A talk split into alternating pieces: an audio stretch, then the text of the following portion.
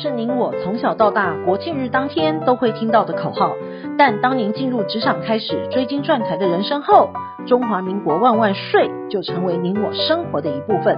因为岁月的岁换成了缴税的税，纳税是人民的义务，但节税是您我的权利。所以唯有正面对战，才有博胜的机会。聪明的您，就是要有强大的应税智商。每周二与五，Cindy 都会与您在空中一起练睡功，也欢迎大家持续练功。想睡的听众们，大家好，欢迎回到想睡的单元。今天的新闻重点有四则，提供重点摘要给您。第一，孙道存债留七十四点五亿，孙芸芸三姐弟抛弃继承，但他却不做。第二，台商借名代持股三个风险。第三，央行市警虚拟资产爆四危机。第四，今年七县市开征囤房税，财政部预估税收将增加十亿元。第一，孙道存债留七十四点五亿，孙芸芸三姐弟抛弃继承，但他却不做。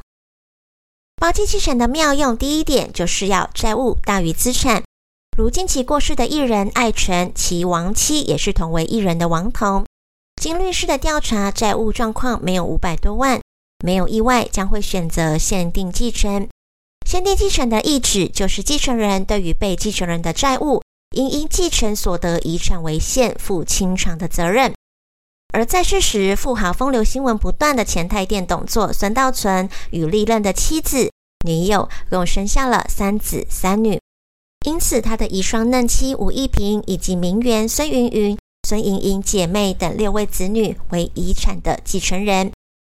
然而，根据民法的规定，遗产继承人若没有办理抛弃继承，将限定继承孙道存的债务。因为孙道存被判赔投资人七十四点五亿元，而他的名下的资产不足以清偿这些债务，因此他的第二任妻子何念慈所生的孙盈盈。孙芸芸、孙志宏三姐弟提出了抛弃继承，不过孙道存的遗孀嫩妻吴益萍与女辛妍宁所生的二子一女却没有这么做。或许如同外界所言，在台电诉讼期间，瑞士信贷的三个账户中，先后拥有超过两千四百万法郎，折合台币约是十亿元的存款。而抛弃继承的妙用，第二点就是调整继承的顺位。但是运用这一点时，可要精准点，用不好继承份数，可能会全数爆汤。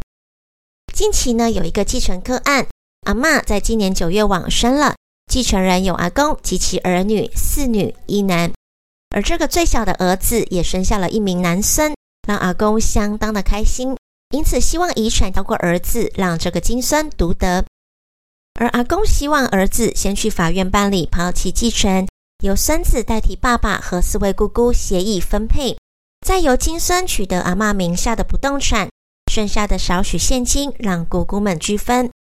但是在民法规定上，若弟弟完成了法院抛弃继承，那阿嬷的继承权将会由四位姐姐取得。届时，这位长孙完全没有继承权，除非这四个姐姐都一起抛弃继承。因此，办理抛弃继承的手续赫然而止。如果长辈有考虑生前将特定的财产留给特定子孙，生前赠与是可以考虑的方式。生前赠与股票需要按成交价格千分之三代征正交税，但如果是父母赠与子女股票，应符合因赠与而取得的规定，非属交易行为，应免课证交税。虽然是免课证交税，但要留意，每人每年赠与税的免税额是有限的。今年赠与税的免税额是两百四十四万，而股票因为时间点不同，会产生不一样的价值，也会影响到记录时的价格。第二，台商借名代持股三个风险。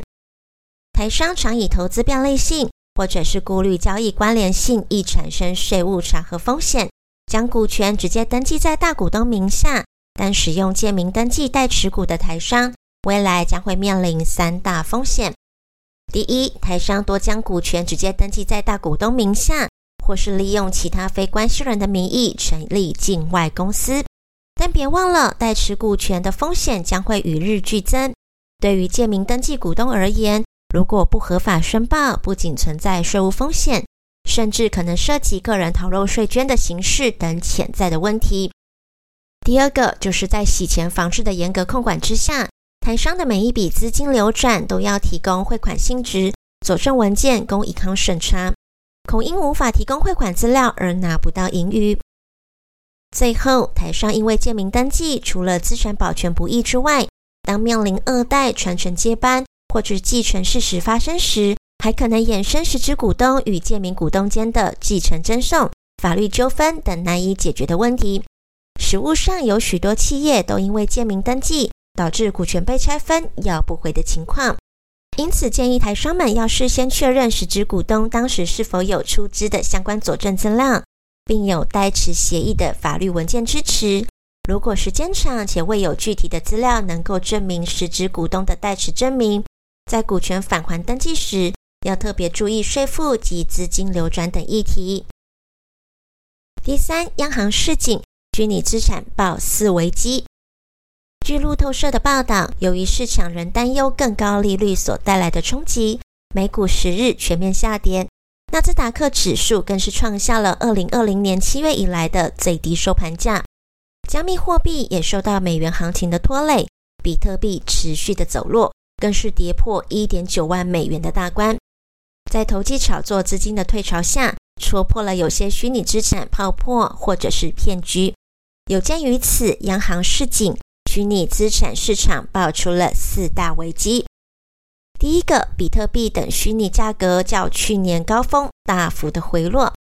第二个，今年五月美元稳定币 USD 崩跌，凸显稳定币价格其实并不稳定。第三，虚拟借贷平台透过高息账户吸金，再将客户的资金用于不透明且高风险的投资，潜藏在服务条款中，细节对其客户极其不利。最后，以虚拟资产为主的对冲基金三箭资本。因过度的杠杆以及风险管理不当，最终走向了破产。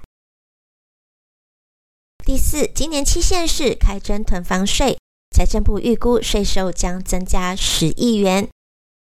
为健全房地产市场方案，并因应外界质疑房屋税率偏低的问题，财政部与地方政府会商，持续推动合理化的房屋税负。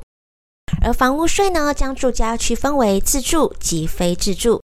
其中自住限三户内税率为一点二趴，第四户起为非自住，税率皆为一点五到三点六趴之间，由地方政府决定，也就是你我所知的囤房税。而房屋税率的计算标准为税基乘以税率，各地方政府的不动产评价委员会将根据房屋标准单价、折旧率、地段率等指标评定房屋现值及房屋税的税基。每三年重新评定一次，而今年七月起，桃园市、台中市、台南市、高雄市、新竹县市及屏东县等七县市已经修正了房屋税征收自治条例，将辖内非自住住家用房屋采差别税率课征囤房税。初估呢，将使房屋税收增加约十亿元。另外，今年包括彰化县等九县市调升房屋标准单价。估计将增加税收一亿三百八十七万。经营之神王永庆曾经说过：“您赚的一块钱不是您的钱，存下来的钱才是您的钱。因此，学会节税可以为自己的财富进行另类布局。想要知道更多节税妙方吗？听享税 Podcast 并追踪卓越的粉丝专业，让您在潜移默化之间学习税务的知识。